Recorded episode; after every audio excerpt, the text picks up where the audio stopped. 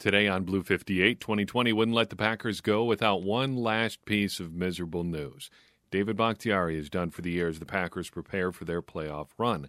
So, how do the Packers replace their starting left tackle? Unfortunately, they probably can't. Blue 58! Hello and welcome to another episode of Blue 58, the one and only podcast of thepowersweep.com. I'm your host, John Meerdink. Very happy to be with you here for another episode. Latest news notwithstanding. Normally, this would be a preview episode, and we've got a pretty well established format for how we do those kind of shows, but, but, there's a little bit else going on. And there's a couple other reasons that we may not want to do a podcast or a preview podcast that way. First and foremost, not a lot has changed since the Packers and Bears last played a little bit over a month ago. Secondly, it's clear what's at stake. The Packers win and they get the one seed, the Packers lose, and, well, there are some other scenarios that we should take a look at there. Third, even with David Bakhtiari out, the Packers should win. The Bears can win, but the Packers should win. So, given that there's been a lot going on with the Packers this week, given that there's a lot going on with the podcast this week, let's talk about some of that other stuff. We're going to talk about David Bakhtiari. We're going to talk about Damon Harrison. We're going to talk about playoff scenarios. We're going to talk about how things have changed for the Packers over the course of this year by looking back at some of our polling stuff. First and foremost, a couple housekeeping things I want to get out of the way. Not get out of the way, spend a couple seconds talking about. First, I've really enjoyed getting a wave of donation receipts from everybody who's donated to our campaign over the last week and a half or so. It's only been 10 days. And by the time you hear this podcast, the fundraiser is going to be over. I initially wrote our fundraiser in this in my notes for the show, but really this is your fundraiser. It's become clear to me that I am merely a facilitator here, and there are a lot of generous people doing great work in the Packers community. And a lot of you are among them. As of this recording, we have totaled more than $2,500 in donations and you should be incredibly proud of yourselves. This is beyond my wildest dreams. The initial goal, or I guess the initial threshold that I was trying to reach, I hoped we would reach was $250. I said if we got to 250, then we would do the jersey giveaway. We've cracked 10 times that. And so many of the donations have come with wonderful stories. Here's one that I got permission to share. Connor Cuppa made his donation in honor of his aunt, Patty. Here's what he said I donated in honor of my late grandfather, who is a lifelong Packers fan that has struggled that struggled with cognitive illness as he aged. His daughter, my aunt, Patty, has carried on his Packerdom and it's a cornerstone of our very close relationship. I haven't been able to see her in person since the NFC Championship loss in January, but discussing the Packers and Blue 58 has kept us in constant contact in 2020. I'm gifting in honor of her to honor the memory of her father. There were a lot of stories like that. That one is is extra special. But there were a lot of them that were all special in their own way. A lot of us have been touched by Alzheimer's. Um, a lot of us know people quite close to us who have been affected by us.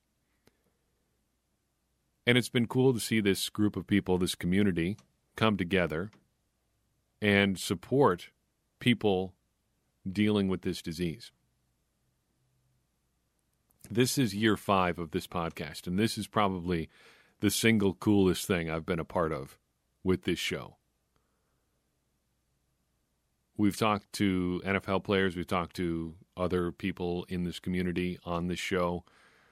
We've had huge download numbers at times. Years from now, when this show is a memory instead of something I'm actually doing, this is going to be one of the things I think of first. And it's because of you. So thank you for helping build this community. And this community, just talking about the podcast for a second, has been really awesome in 2020. I don't think it's much of an understatement to say that it hasn't been the year that we expected. It's been a disappointing year in a lot of ways. Packers wise, it's been pretty darn good.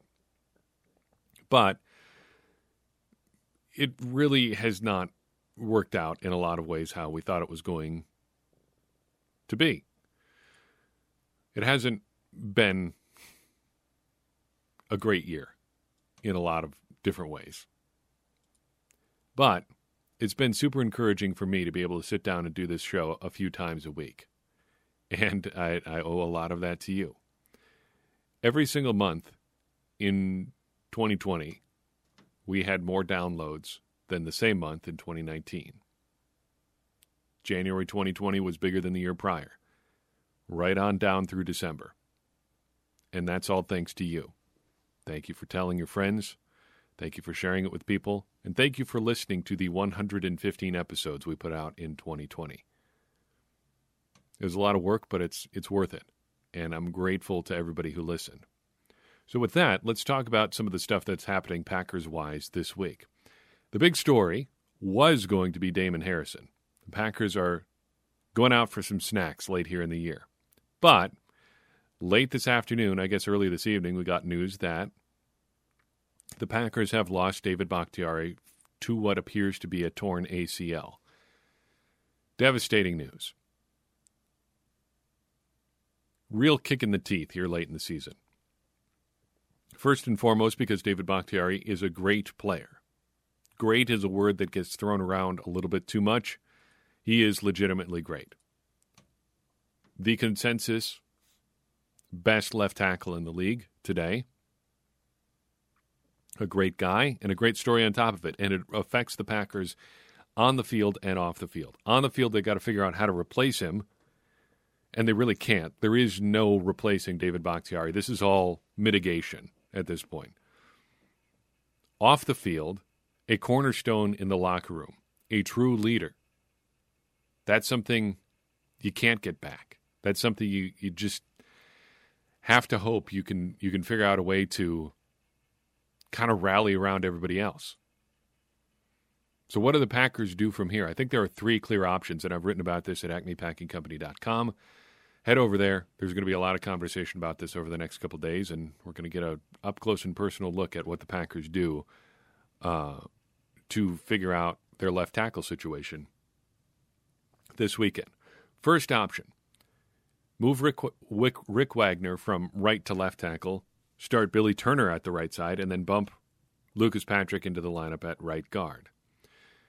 Mentioned this off the bat because this is what the Packers did the first time David Bakhtiari got hurt. They quickly responded by switching Wagner over to the right side, bumping Billy Turner from right guard to right tackle, and shifting Lucas Patrick in at right guard. This would not be my preferred alignment, but I think we got to mention it just because it's what the Packers have done in the past. Secondly, and I think probably most likely, I think the Packers are going to take a long, hard look at starting Billy Turner at left tackle, sliding Lucas Patrick in at right guard, and then leaving Rick Wagner at right tackle. This is what the Packers did for the three full games that Bakhtiari was out, and it worked pretty well. They played the Texans, Vikings, and 49ers in that stretch, and Aaron Rodgers was only sacked twice, once each against the Vikings and 49ers. Now, to be fair, that's not exactly premier competition the Texans defense is not exactly a murderer's row. The 49ers are injured as they can possibly be. And the Vikings, while stout up front, did not have any premier edge rushers either. That said, doing this allows you to essentially leave the right side fairly intact, given how much time Lucas Patrick has spent over there and it gives you pretty solid options at both ends of the line. You don't have it just a bunch of question marks on one side, as we'll see in a second, while leaving one side essentially alone. I think this is probably what you're going to, to see the Packers do. But there's a third option that we, we can't leave off the table either, and that's starting Elgton Jenkins at left tackle and Lucas Patrick at left guard. This is intriguing to me because I think it's pretty clear that Elgton Jenkins is the best athlete on the line. He can play anywhere. Why not see what he can do? it could be that Jenkins is the tackle of the future on the right side. Why not see if he can start at the left side as well? He started at tackle this season already. Give him another shot. This also leaves the right side of the line completely intact. From Corey Linsley to Rick Wagner, everything is is in good shape. There are a couple additional considerations to make here. First, what do the think the Packers think of Jon Runyan as compared to Lucas Patrick? Runyan might just be better at guard than Patrick is. He's a bit lighter than Patrick, but he's taller, longer. And he might just be better. Lucas Patrick was playing hurt the last couple times he went out, but he did not play well, especially against the Eagles. And if the Packers are trying to see what they have in Jon Runyan, maybe now's the time. Whatever of these lineup combinations the Packers go with, maybe they put Jon Runyan in instead. What could complicate this entire thing is Rick Wagner. He is also hurt right now, and if he can't go, then things get really interesting. Then we start talking about maybe Simon Stepaniak gets a look here at guard while they really try to shift things around. Because it's possible they could need to make changes at both guard or both tackle spots. So if they have to start backup tackles at both sides, you probably are starting both Elgton Jenkins and Billy Turner at tackle in some combination. Then you have to replace two guards. It gets complicated, doesn't it? You've got Lucas Patrick, sure. What do you do from there? Suddenly things get really thin, and you see why why backfilling on the offensive line becomes so important. This is going to be a sticky situation. I don't think it sinks the Packers, but it's surely not something you want to have to be figuring out right as the playoffs are starting. Let's talk about Damon Harrison. Packers claimed Damon Harrison on waivers yesterday. It was in Green Bay practicing today. Six foot three inches, 350 pounds, former All Pro. Kind of been flirting with the Packers for a while, dating back to when he had a visit scheduled earlier this season. He never ended up making that visit. He signed with the Seahawks and he played six games there earlier this season. 138 snaps over those six games, but he was going to be inactive this past Sunday. And he said, you know what? I'm done in Seattle. Cut me. If you don't think I'm worth playing, they did. Now he's in Green Bay. Apparently played pretty well when he was in Seattle, too. Not good enough to start this past week, I guess. But uh, Pro Football Focus gave him a run grade of 81, run defense grade of 81 over the time he was in Seattle. Highest graded Packers run defender is Kenny Clark at 72. Don't expect much from this move, but there's pretty much no downside here either. Without looking at any stats at all, do you think the Packers can improve the uh, with a move over the run defense of a guy like Tyler Lancaster? Probably, right? Dean Lowry? Probably about the same. Kingsley Keke, Yeah, he's more of a pass rusher at this point, so I would say yes. What about Brian Price, the other defensive lineman on the roster right now? Yep, I think it's pretty clear that it's worth a gamble. The big question here is how much Harrison is going to play. And I think if you can get 15 to 20 snaps from him that allow Kenny Clark to move to different spots on the defensive line instead of playing just nose tackle, that's pretty much all you're going to need.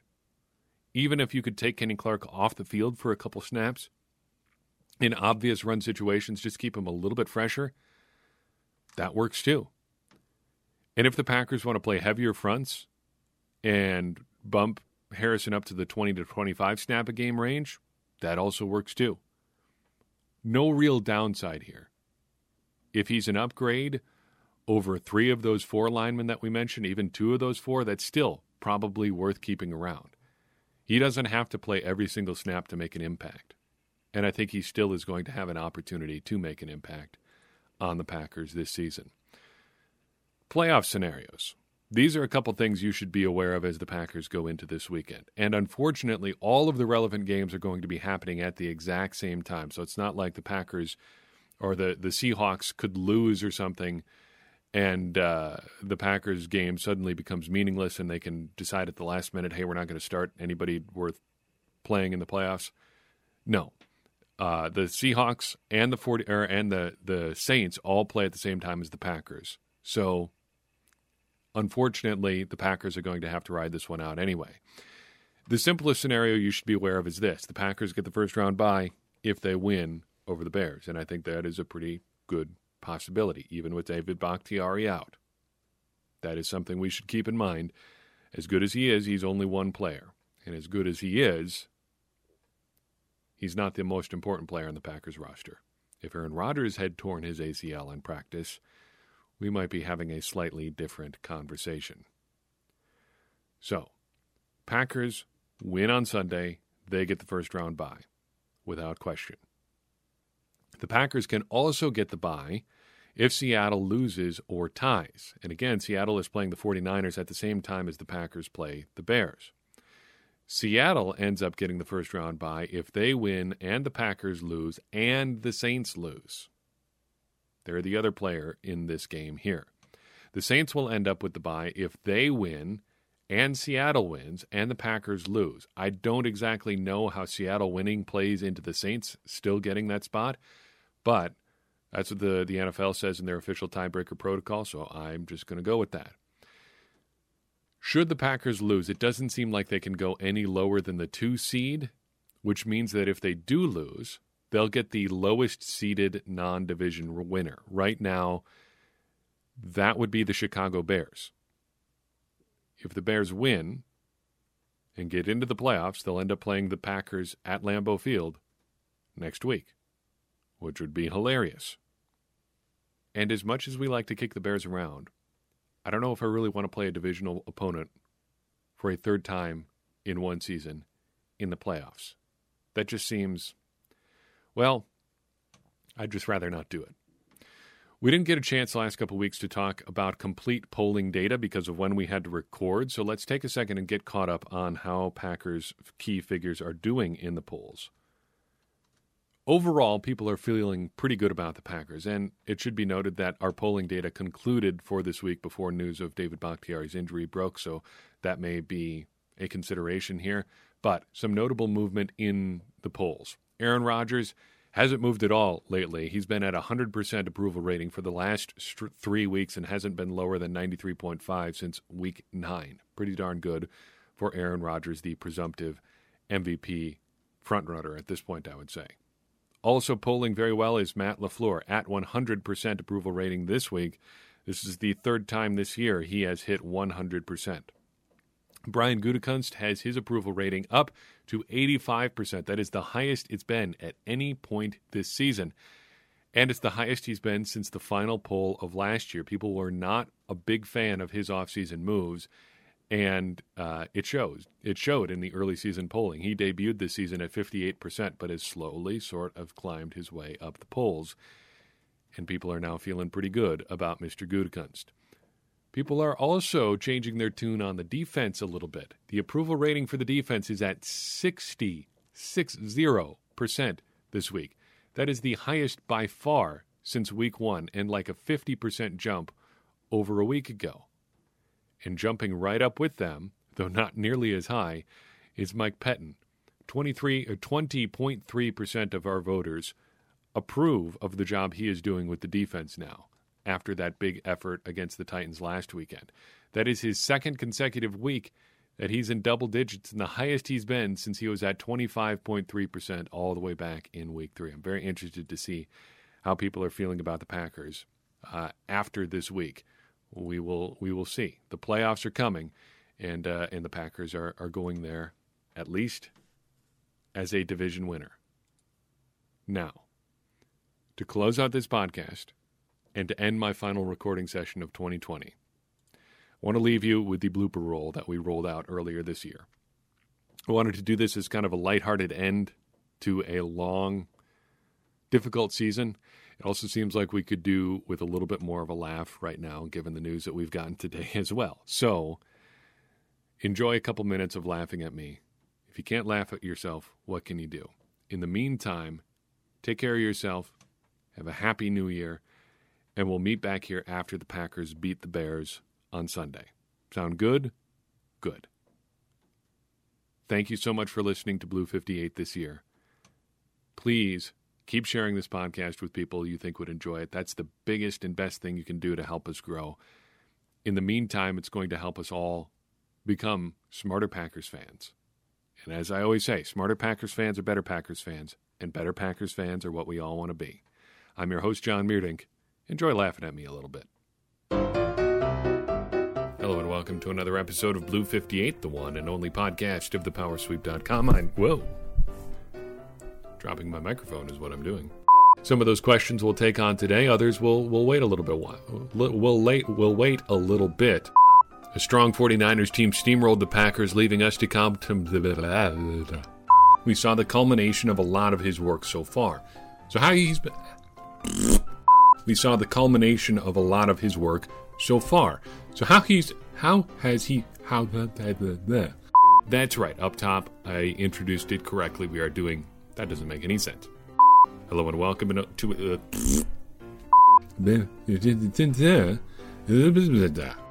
the bad at, today on Blue 58. mm, mm. The throat is very something today. Sitting in my basement, doing Packers takes to no one. Well, I mean to you. This is dumb. Let's do something else. Sweep.com. I am your hope. Hope? Who's hope? Game. That's how most teams um, play it. They have a lot of gay guys. They have a lot of guys. Oh boy.